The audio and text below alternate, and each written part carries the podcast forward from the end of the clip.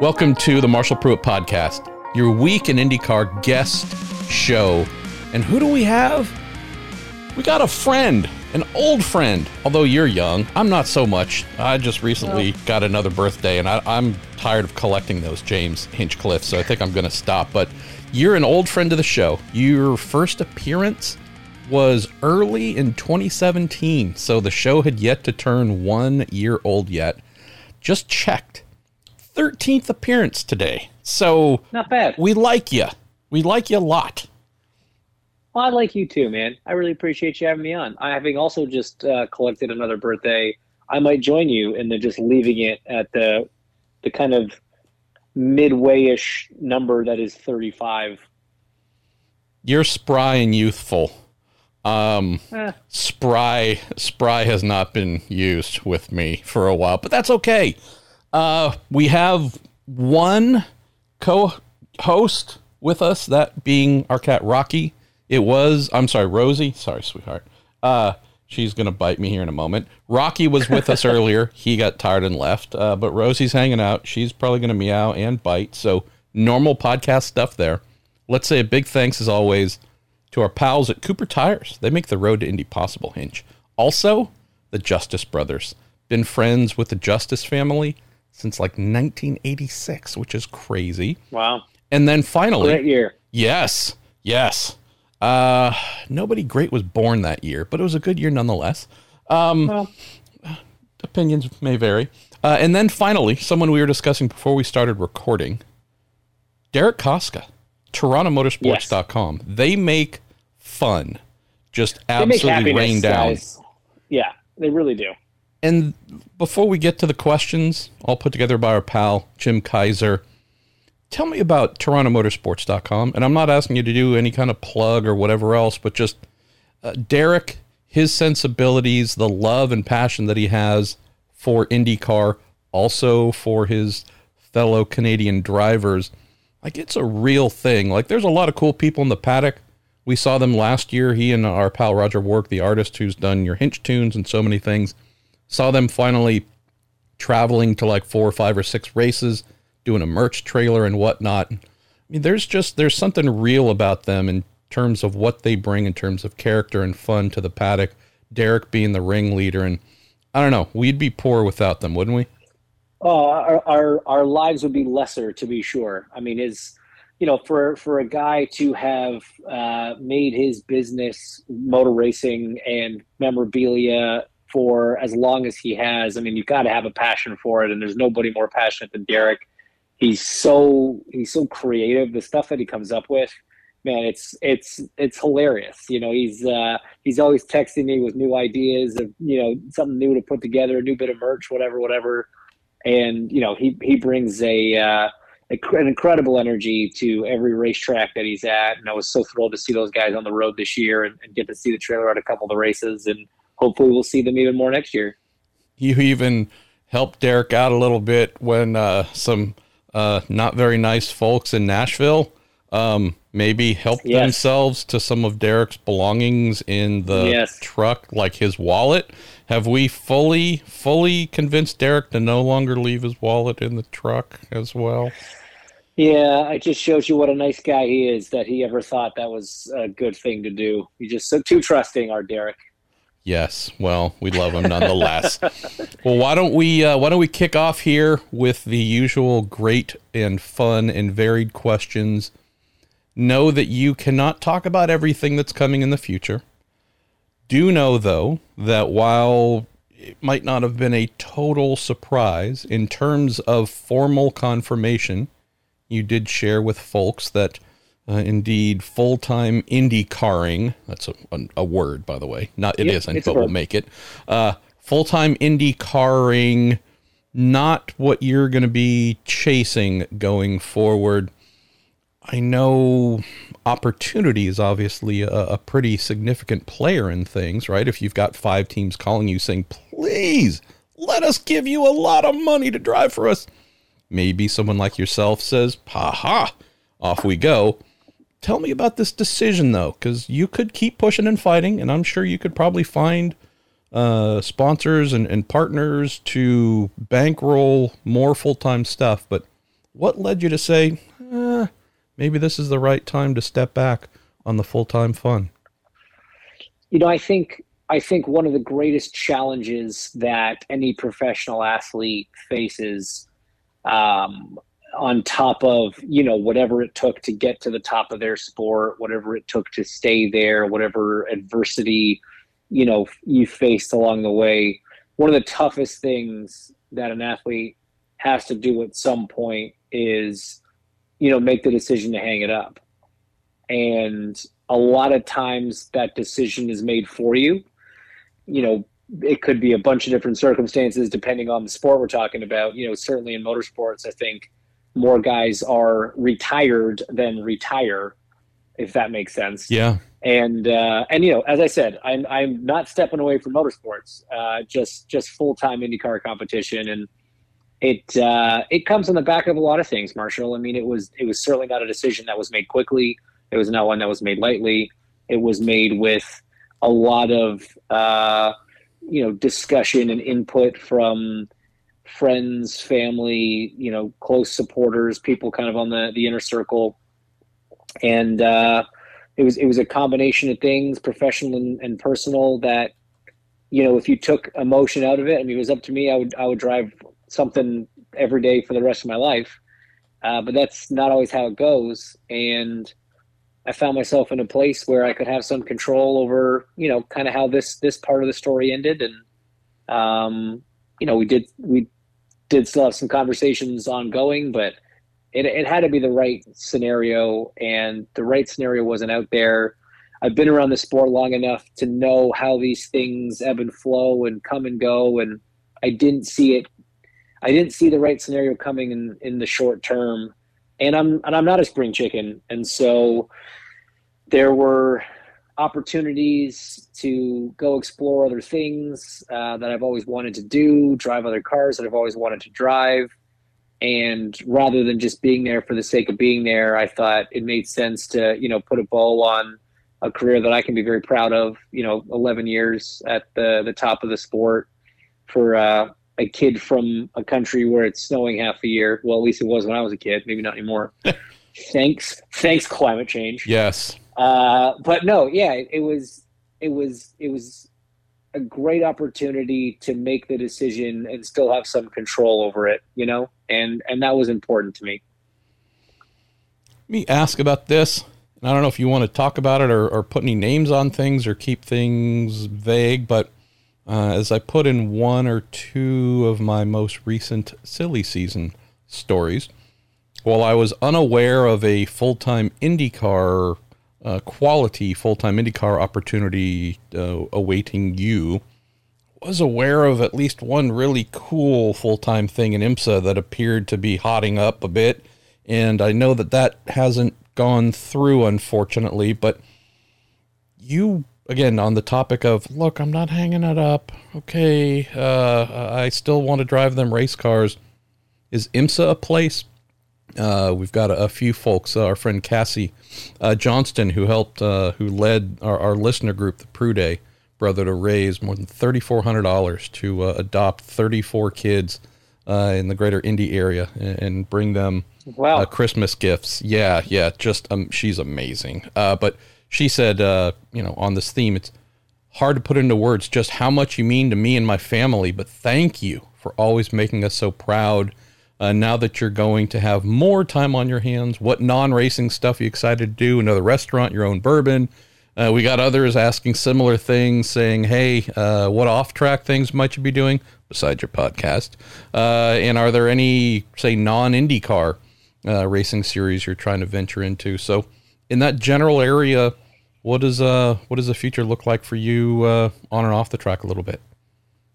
Yeah, well, I mean, it's it's funny, you know. Uh, you're right. You did hear correctly. We were very close to uh, to a full time IMSA program that, for you know, reasons of hashtag racing, you know, there there are influences in, in politics beyond you know your control and in, in any form of motorsports. It would have been so sort of, cool if it happened. I'm just saying. It, it would, and it still might one day. Uh, you know, it still might one day. Um, but uh, but yeah, you, there's a lot of factors outside of your control, and so I, again, I, I, take everything that comes at me as you know as a sign, and I look for the positives in all of it. And you know, like I said, it, it, was a bunch of a bunch of these things all coming together at once that led me to this decision anyway. And then you know this situation starting to develop, and then sort of you know uh, sort of came apart a little bit.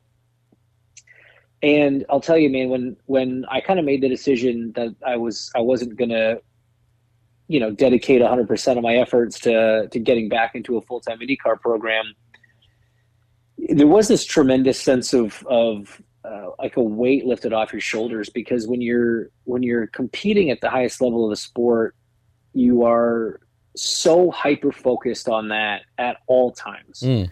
You know you wake up in the morning and you think okay what can i do today to make myself better and when you're not when you're you're you're either doing that, whatever thing that is, and if you're not doing that, if you're doing something else, after about 15 minutes, you start thinking, "Damn, I shouldn't be doing whatever I'm doing now. I should be doing something else that I think is going to make me better." And you know, it's it's what you have to do to be competitive at this level. And so when I knew I didn't sort of have that that weight on my shoulders anymore, it, it, it, was sort of freeing, and it did sort of open up some uh, some ideas um, that might not have been a possibility if I did land a full time IMSA program because you'd obviously take that that same level of commitment to another full time program. So my my plans are yes to drive everything. I I want to take kind of a, a Fernando Alonso esque year of trying to dip my toes into whatever has four wheels and an engine that someone will give me to drive uh, as I you know kind of make some decisions on what the future of being behind the wheel looks like for me. For all I know, I haven't driven the car that I enjoy the most yet for moving forward. Um, so I, I, do. I want to try a little bit of everything: some sports car stuff, some stock car stuff. You know, Pastrana and I have talked about some rallycross stuff. Um, it would be it would be great to just try anything that I can, and you know, take this this moment in time where I don't have any solid commitments to uh, play around a little bit. And, you know, it was funny. There's some of those things we were kind of already exploring. And then once the announcement came out yesterday, I've, I've had a couple interesting phone calls and emails from other people being like, well, hey, if you're still interested in driving something, we, you can come drive this. Wow. So, uh, so that's it. So it's been great, you know, and and, uh, and I'm really looking forward to some of those opportunities, and then maybe something you know catches my interest enough that uh, there's a full time 23 program uh, that that develops out of it. Um, off track, you know, there are several things, including off track, but um, you know, we do have the Stop and Go Foundation that that my wife and I run, and um, we've got some cool events that we've been sort of noodling with that we've wanted to uh, we've wanted to get off the ground, and we'll be able to commit a little bit more time to that. Tell folks and, what that is, so they know, so they can support, so they can find it. Right. So, so the foundation's the Stop and Go Foundation. Um, stopandgofoundation.org is the website. If you just feel like making an uh, random donation, um, and we're we're basically a fundraising vehicle. You know, we're not tied to one cause necessarily. Uh, we find one that we're passionate about, and we'll go and support it. Obviously, one of those has been the Red Cross. We've done some fundraising for them. Still have a dream of one day getting a uh, a Stop and Go funded Bloodmobile on the road, traveling to all the IndyCar races uh, and many other places throughout the year, just to you know collect blood from people because we all know how important that is. Uh, but yeah, there are other causes. You know, we obviously support um, Ryan Hunter-Reay's uh, Racing for Cancer uh, Foundation, and you know, there's a few others that uh, you were just down there wish. helping with uh, the yeah. the latest of of many uh, fundraising events you've been part of. Exactly. So so that's exciting. Um, I, I am really looking forward to having the time to be more supportive of Becky and her work. You know, she films a lot kind of during the race season and even just this past october she was filming a movie and uh, I, I was free i didn't have the feeling like i had to be debriefing or in the sim or at the gym every day for two hours a day, and so I was able to go visit her on set for a little while and kind of be, you know, the the support to her that she's been to me at so many racetracks over so many years. Uh, so yeah, there's there's a lot of a lot of fun things that uh, that are on the cards. Any chance of starting your own uh, mayor digital services, by the way, because I figure between your beloved but hated former super producer Brian Simpson, who looks after Newgarden's Dream Digital, we've got uh, Jimmie Johnson's Rain Digital, if I'm pronouncing that correctly. It seems like a career would not be complete unless you created some form of digital services company that just kind of lived off of other drivers like uh, smart. Digitalleech.com uh, i think there you right. go. So right. Rossi yeah. could be your number one client where he just kind of stares awkwardly at the camera fuming over something no one can fully understand yeah, well, I mean, that I think I could I could fund an entire business just off that look every weekend. I mean, it's uh, we get a lot of shots of it, that's for sure. In this episode of the Rossi Revenge Tour, revenge, revenge against what? Still trying to figure that Air. part out, but nonetheless, uh, the aggrieved continues. Well, why don't we? Uh, let's see, TV. I don't know if you've heard. There is definitely a rumor or two in the internet that you have done it before might be doing it again in the future. I know that we have no news to break here or whatever else, but I know that folks more on the positive side than negative side have said, hey, if you're going to have some of that free time, maybe you should do some of the talkie into microphony thing. Um, we even got a great kind of long, winding question here from Windy Car at car underscore Windy on the Twitter. Says, Hi, Mayor. I know you are a fan of the Toronto Raptors. In the TNT documentary about Inside the NBA, former player Kenny Smith tells a story that he was doing playoff anchor, uh, doing it part time, got a call from the San Antonio Spurs to play for them the next season, but he'd be coming off the bench. Smith being a two time NBA champion with Rockets. Says uh, broadcaster, TNT broadcaster, the late and great Craig Sager, overheard that call, and apparently Sager said something to the effect of, What are you doing? You're really good at the TV thing. You could do this for 20 years. This could be your livelihood. Uh, but let me tell you, these jobs come and go. Kenny Smith in that documentary, Hinch, said it was some of the best advice he'd ever gotten. Says, I imagine if you're wrestling with similar crossroads in your career, we know driving is your passion, but there are life's practicalities too. How do you navigate those trade offs and the timing of all this? So, we're not saying you're going to be doing TV, but we certainly know you have talent. And there are folks who'd love to see you do TV. Using that uh, Kenny Smith story that he relays, does any of that resonate with you and some of the things that's running through your mind? Yeah, I mean, I, I certainly think that, first of all, what is the internet? You said that yes, was, interwebs. I think yes, interweb. Said, oh, uh, sounds sounds like a fad. Don't invest. Um, yeah, no, I, honestly, I, I think uh, that that sort of line of thinking uh, has has has been very prominent and prevalent uh, lately. Um, you know, do you do you fight tooth and nail to hang on for one or two more years in one one area, or do you try to start setting yourself up for the next you know eleven years in in a different area? Um, you know, I've I've I've made no uh, no secret about how much I enjoy broadcasting, how lucky I've been to um, to have done some of it in the past.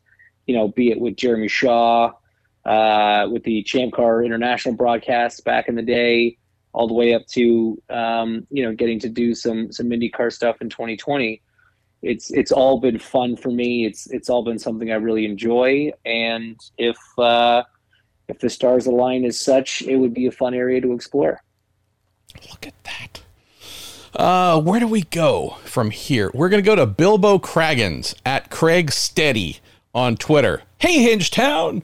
Would you ever consider a cross Canada travel show where you visited small town racetracks and yes. took in all of the sites of yes. the locations? I think you'd be amazing at something like this. And I'll just throw in yes. hashtag that would be a great ripoff from Dale Earnhardt Jr.'s whatever they call it show on Peacock. It should, yeah. Lost racetracks. I I found racetracks. The, the, there you go. We got the title. And then I think I think the way that we make it even more interesting is when you say cross country, it's because we literally are in a motorhome driving across Canada, stopping at these racetracks, and half of the entertainment of the show is hijinks from the road. I yes, I love it. H- uh, hitting is I think it's great. Hitting mooses is something we're going to avoid. But uh, yeah, Uh, it's it's it's Meese. Meese. Yes. Okay. Yes. There. There's a. There's a great potential for a, a Letterkenny vibe with this uh, Oh. production, I would say. So, Pitter patter. uh, let's see. Where should we go next? Uh, we got folks curious. Honda Indy Toronto. That's that's a good one. So, as a pole winner at the Indianapolis 500, uh, I would say most folks might say, well, geez, if we're talking about maximum capability, there'd probably be a number of teams that wanted to have Hinch as part of their Indy 500 program. Him good at Indy 500. you do have this home race, might have heard of it, where you're kind of sort of the face of it. You wouldn't be the only Canadian in the field, of course. I'm not. Let, let's not downplay uh, Dalton Kellett's fans, but there is a home Or race that means a lot. Francesco now. Yes, yes, and Dev, although he claims to be Italian first, so we got to talk to him about that. But nonetheless, um, that is a race. We know it means something to you. You've spoken here many times before about uh, meeting Greg Moore and all the inspiration it's brought to you. But where does that singular event stand on your? Am I also trying to make that happen for myself in IndyCar on an annual basis? Is that something that uh, is that even something you think most teams would be capable of supporting? Uh, where does that land? Because I know that would probably be something you don't want to give up uh, if you didn't have to on an annual basis. Yeah, I mean the the big heartbreak about Toronto is that we we haven't been able to do it the last two years, you know, and uh, it really it really sucked when it got canceled this year. Um, it was uh, you know I, I took it a little harder, you know, just knowing that may have been potentially the last shot to go, but, the you you kind of hit the nail on the head when you talk about the 500 teams are prepared and willing and able to field extra cars and field them competitively. But when it comes to any other race, not just Toronto, but kind of any other race, it, it does have a, uh, much higher degree of difficulty uh, for a lot of different reasons. You know, slamming everything together over one weekend rather than being able to kind of develop the package over a week of practice, et cetera, et cetera, not being you know, based in the town where most of the shops are in Indianapolis. If anything goes wrong, you don't have as you know as much equipment, et cetera, et cetera. So there are a lot of logistic uh, issues um, with doing one-offs at races like that. I mean, that said, if the right opportunity was there, absolutely. I mean, you know, being on the podium at that race a couple times was one of the coolest experiences in my life, and and winning it was always a dream uh, something I wanted to accomplish. And given the right opportunity to go out and legitimately have a shot at winning it, yeah, you you you absolutely jump at that. Uh, it just depends on whether or not that actually is something that that comes together. But even even if I'm not, uh, you know, behind the wheel there, I'm I'll obviously be at that race. I haven't missed one since 1988, so I'm not going to start now.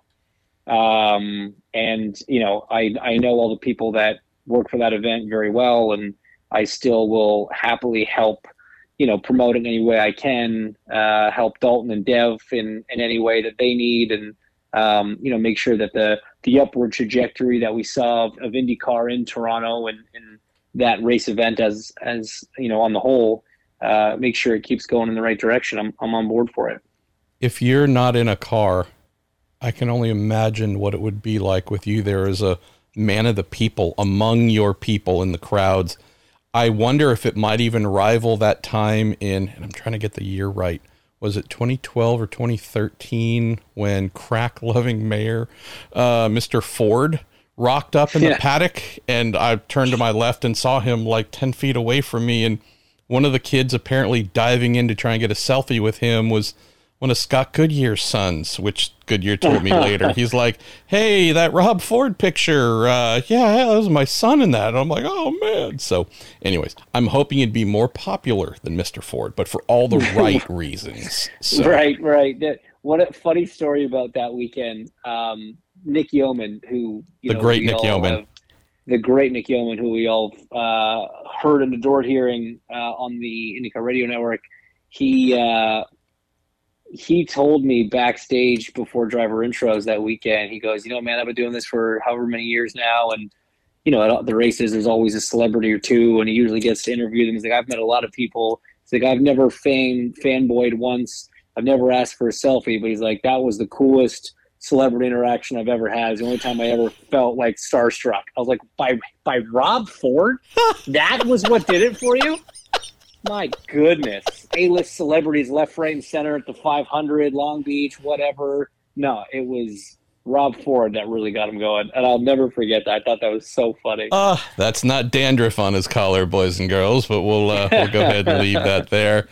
Um, Nicole, she asks uh, if you would uh, take interest in driving more sports cars. We've already covered that off a little bit, but I wanted to use Nicole's uh, question here as a gateway to a couple more uh, specific ones. Greg Kreiser says, Now that you have a little bit of free time, when are you coming to Tulsa to run the Chili Bowl?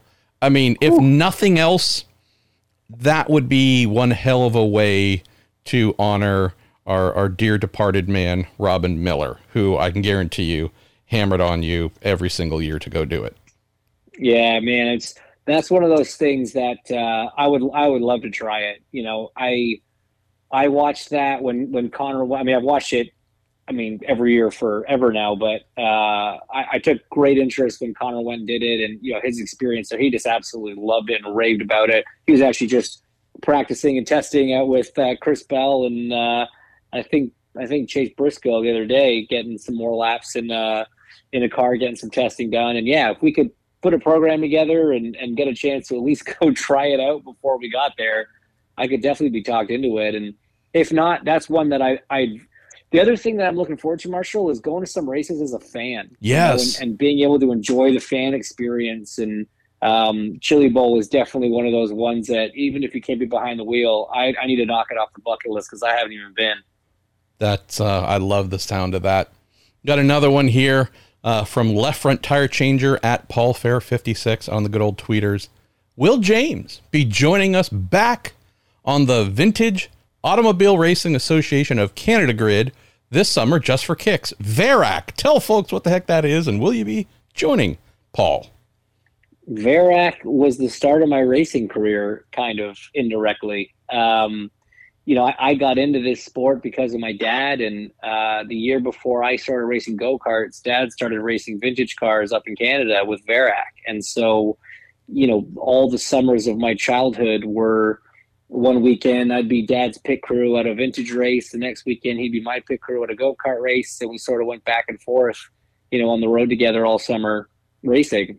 And man, I, I had some awesome times with those guys. You know, I was like this eight, nine, 10 year old kid against all the, you know, just hanging out with all these 40, 50, 60, 70 year old guys. And uh, it was such a great experience and, and education, you know, for uh, for a young guy. And I did uh, I did compete in a couple of events. You know, I had a VARAC license for a number of years. Um, my dad and I actually got to do an endurance race together in a in a Lotus Seven back in I want to say it was 2006. Wow uh, which was you know one of the highlights of my of my driving days. And uh, actually, the helmet that he was wearing for that race is sitting up on my shelf beside me now. And so it's uh, it would be great to get back and see some of the guys and uh, and get into some old fun cars and, and rip around. I don't want to bring the show down, but uh, I had a real passion for good old Jer Bear for your father, and was obviously so sad to learn a few years ago that he was facing some serious serious health challenges and losing your dad. How have you dealt with that, my friend? How have you dealt with that along with your family? Because even if uh, someone knows the end is coming for a loved one and they have a long runway to prepare for it, uh, it's still a, a, significant change of you and your life and who you are and how you see things for, I'd say, just about everybody. How are you doing?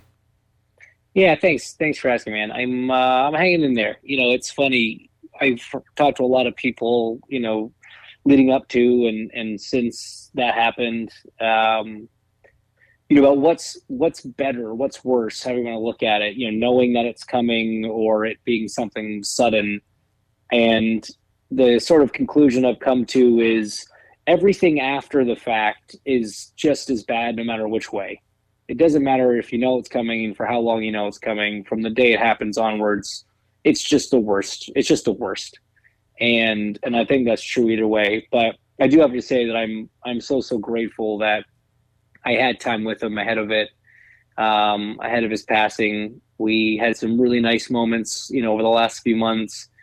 Um, you know, he was he was the the fuel behind my my racing passion. You know, it's uh, it's definitely been strange being at the racetrack without him. But uh, and and it's not just me. I mean, he was such a he was such a character and uh, such a figure, you know, in the paddock. There's so many people that, that miss having him around the racetrack, and he just loved being there. It was his favorite thing.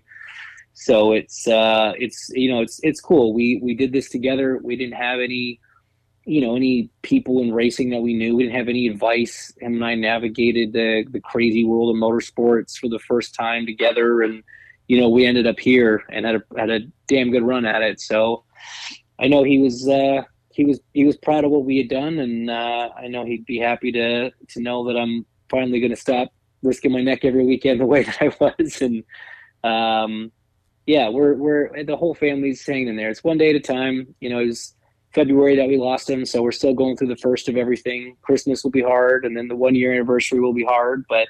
Uh, we have each other, which is great, and have had a tremendous amount of support from a lot of people um, you know, in our lives. A lot of them from the racing community as well. So it's been, you know, it's been really nice. Yeah, well, bless you, brother. Let's get to our last couple here and then uh, head on about our days. Jim Johnstone. Uh, I believe Jim was the one who uh, coined a term that became very popular on the show for a couple years, and we were asked routinely to stop using it. That was aligning the letters of a team you used to drive for and referring to them as spam. Uh, spam. Yes, Jim says, James, good luck with whatever racing endeavors you have going forward. Uh, says, I'm curious what your role with the Team Canada sponsorship insta- uh, entails. And also says his son Jacob, who's nine, would like to know how old you were when you first got into kart racing. So, hey, we got this Team USA scholarship. We're super proud of it, etc., etc hey, there's a, a Team Canada scholarship too that's trying to groom uh, the the future hinches of the world. Tell fo- this is an informational episode. Uh, tell folks about it and what are you doing there? And, and do we have some some young hinches uh, in the pipeline? Uh, well, yeah. First of all, I was nine. I was I was Jacob's age when I started karting. So uh, there you go. Get uh, pitter patter, as they say.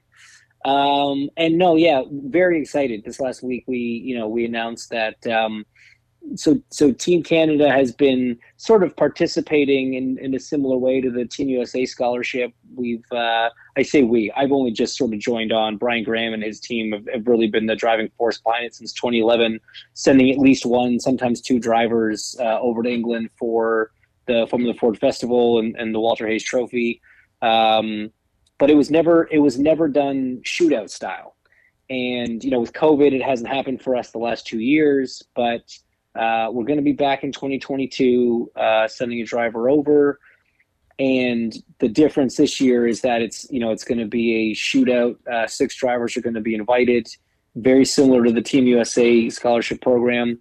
Um, you know what Jeremy Shaw, who second mention for Jeremy on this show already, uh, patron saint of program. American of North American Open Wheel Racing. You're not wrong. You're not wrong. Um, I mean, we're really just trying to model it after what Jeremy's done because it's it's phenomenal the, the, what he's done, the program that he's built, uh, and you look at the names that have come out of it, and uh, the you know the talent that he's helped foster, and we're just trying to do the same thing for Canadians. And uh, yes, there are some great candidates out there, uh, a couple young stars I think on the rise, which is very exciting for us.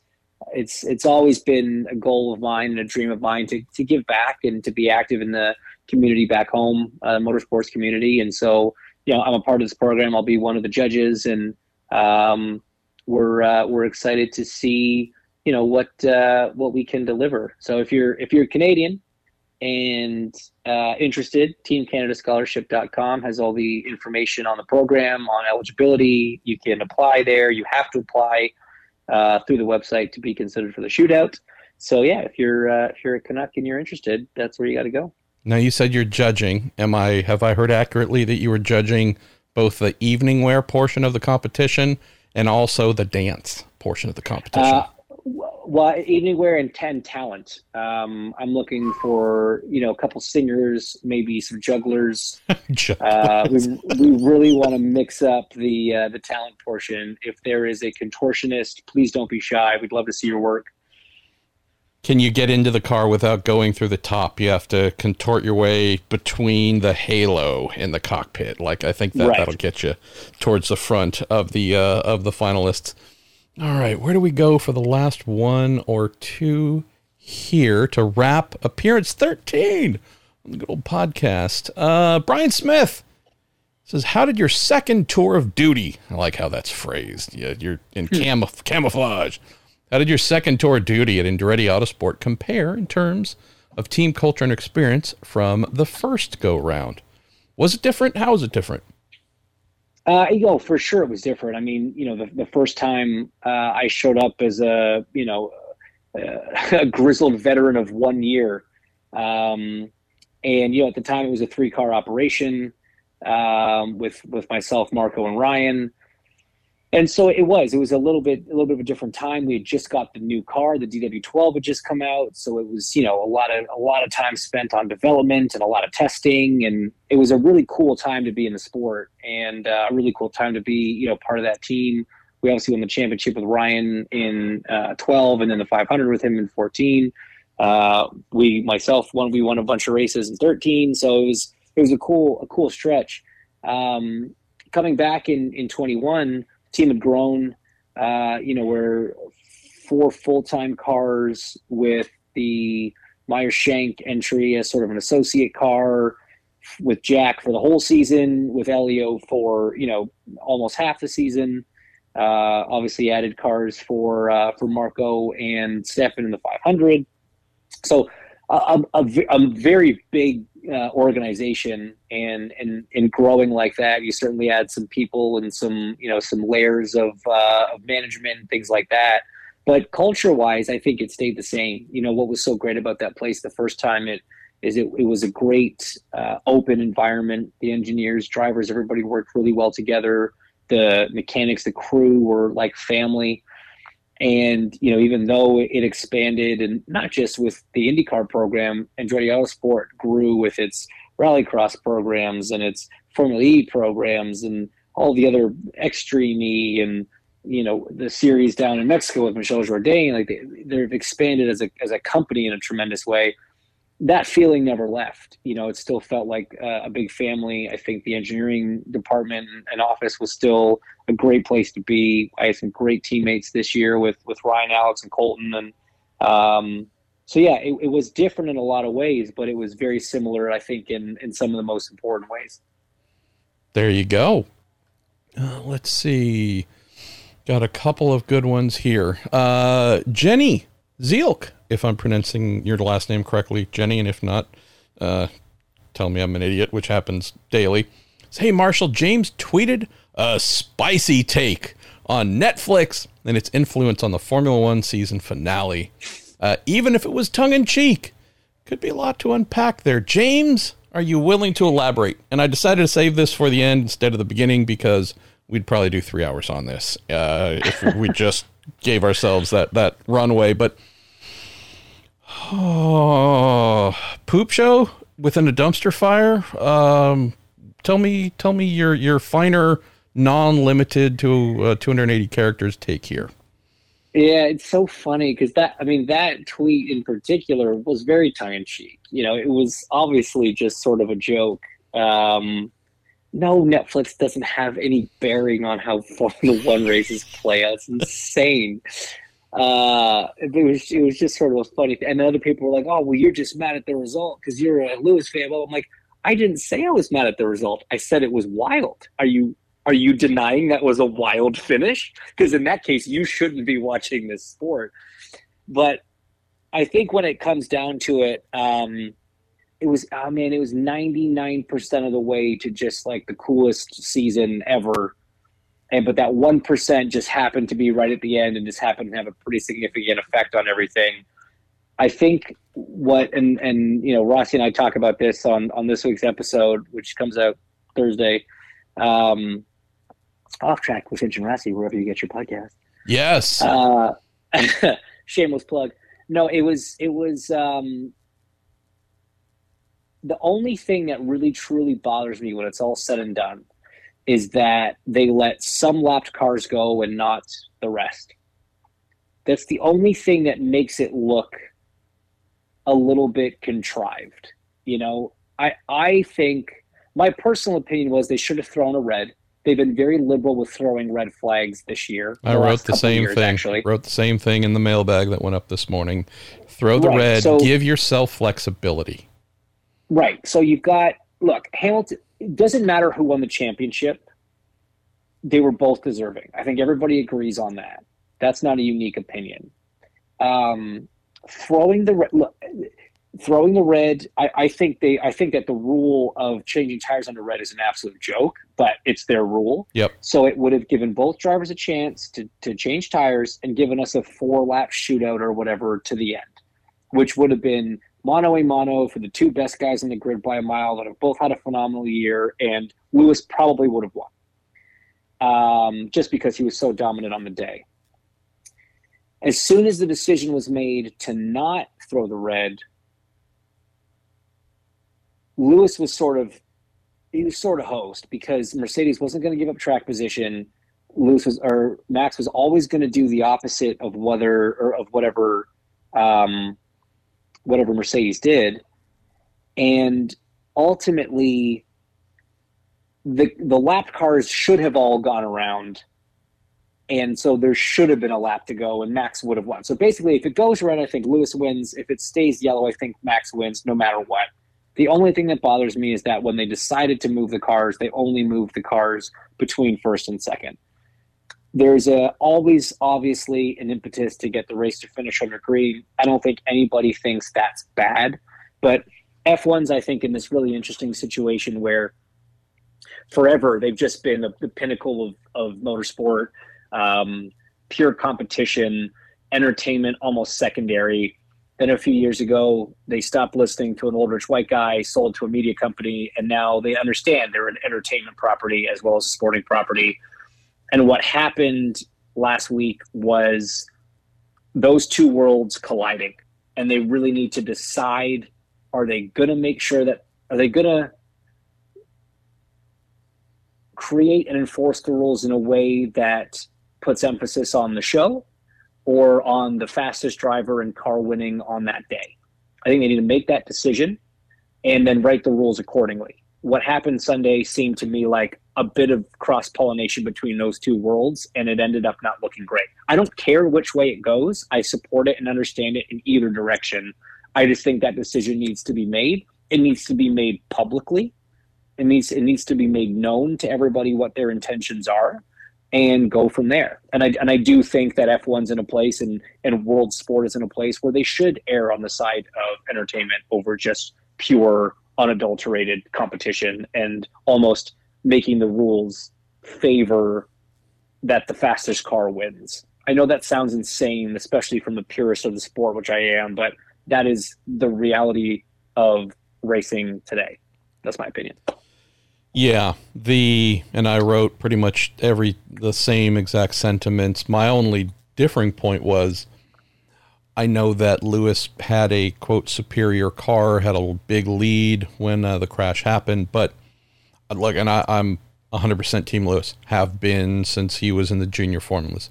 I have no liking for Verstappen as a driver, as a person. I got no time for the guy whatsoever. 100% Team Lewis.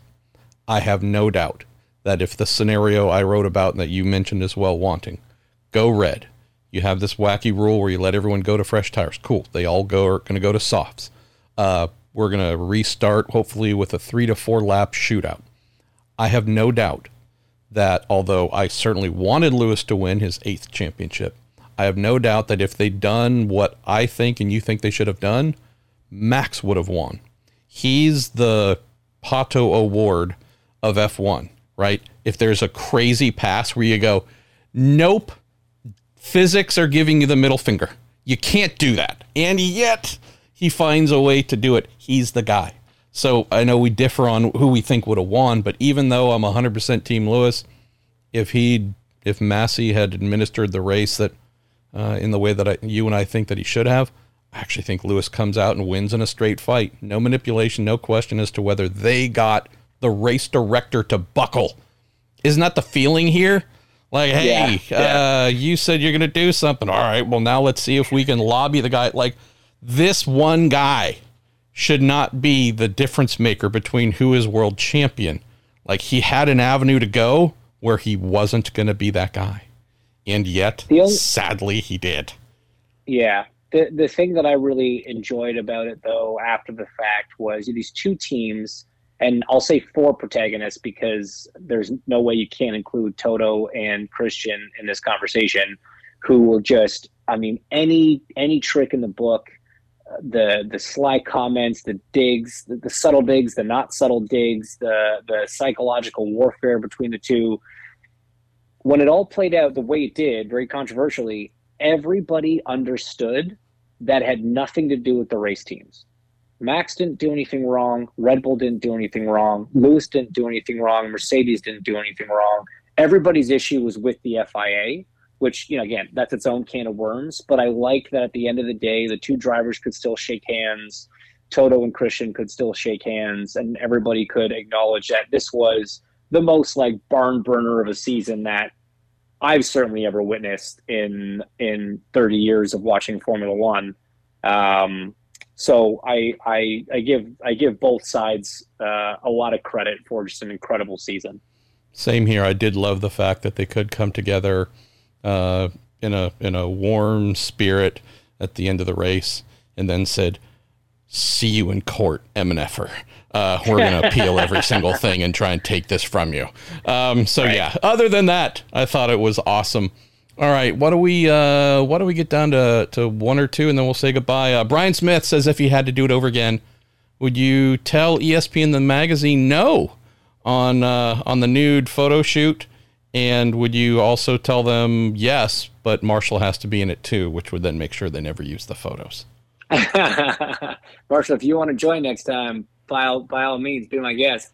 Um, well, no. The answer, uh, I here's the thing. I didn't tell ESPN the magazine anything. I was I was asked and begged to do that shoot by my team, so I did what I was told by my employer, and uh, well, yeah, there was some miscommunication, I guess, internally that I ended up paying the price for. But that's uh, no, I wouldn't do anything different. I did what I was told. I was proud to have been asked to do it. I think it's a very cool thing to be asked to do. So absolutely not. Well, there you go. Let's uh, let's see.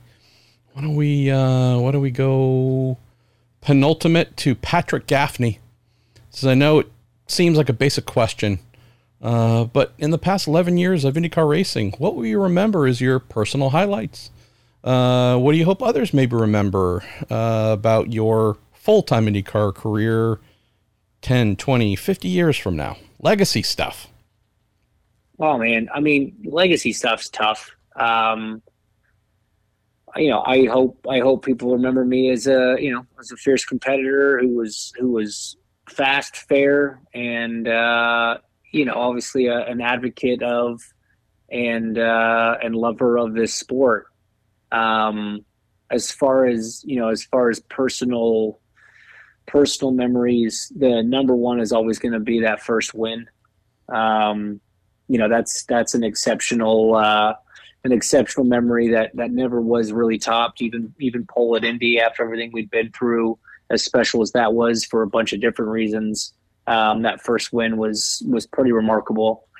Uh, being rookie of the year, you only get one crack at that, and you know we started a race down and uh, had a season long battle with with J.R. Hildebrand there, who's you know incredible driver, guy got a lot of a lot of respect for, and um, it was cool to in the one shot we had. He got he, he took rookie of the year at Indy, but uh, we took it over the season, which I was proud of. Um, and then yeah, for sure, pole at Indy, the podiums at Toronto. Uh, there's you know there's definitely definitely more than a few that stick out. It was uh, it was a fun ride. I seem to recall, and I apologize if I didn't hear it correctly. Uh, there was some race in Brazil I was at that kind of had I don't know the entire continent jumping up and down at the finish of that, where I seem to recall you did fairly well. Like, tell yeah. folks if they haven't where what they need to go find on the YouTubes because that was a holy crap part of a great year for you. Yeah, that was a that was one of those highlight reel things. You know, it's it's always cool to be part of a last corner, last lap uh, win, um, and you know to only lead 300 feet or whatever of the race, but it's drag race matter was yeah, it was was pretty cool. Um, so yeah, 2013 Sao Paulo IndyCar race. The finish is on YouTube if you want to watch that. And then look, I came out on the losing end of this one, but go look up the 2016 Texas finish. Um, one of the most intense battles of my entire career. One that was, I mean, my heart was in my throat the entire time, and nothing but respect for all the guys that that I was racing against that day. That was a really really cool, really cool race. Even if we were eight one thousandths off the, the result that we wanted, um, that was another another fun one to look up. Another highlight reel moment. You got plenty. All right, we're gonna say farewell. It's not a question, just a uh, a nice little thing. This comes from Michelle Golub. And Michelle underscore Golub from Twitter says, not so much a question, but a big thank you for being the awesome human that you are, sharing extra minutes of your busy day with young fans and those young at heart. We wish you all the best in the future. And I know Michelle, she speaks for thousands upon thousands of folks who don't want to see you go, aren't letting you go, but at least want to draw a little line in the sand and say for everything you've done up till now in IndyCar, uh, the super caring side of you, if there's a charity thing going on, you're there. You're trying to help. You're you're not just doing things on your own outright. You're taking part in other folks' charitable efforts. Uh, you have anchored IndyCar's fan base and love and brought them inside and make them feel like uh, members of a pretty amazing open wheel community for a good long while now. So, as Michelle says, I want to say for everyone else, thanks for you being you, man. Seriously, IndyCar would not be what it is today without your participation uh, over the last 10 plus years. It means a lot, buddy. Really appreciate that. And thank you, Michelle, for the kind note. It's, uh, yeah, it's, it's very nice to hear things like that. It means a lot. Now you get to go drink maple bourbon or something like that. Don't think I won't. Brother, thanks. Uh, can't wait to hear more about what's coming next year. And until then, uh, I'll get my gears turning and we'll figure out what we're going to do on uh, appearance number 14. Yes, sir. Sounds great.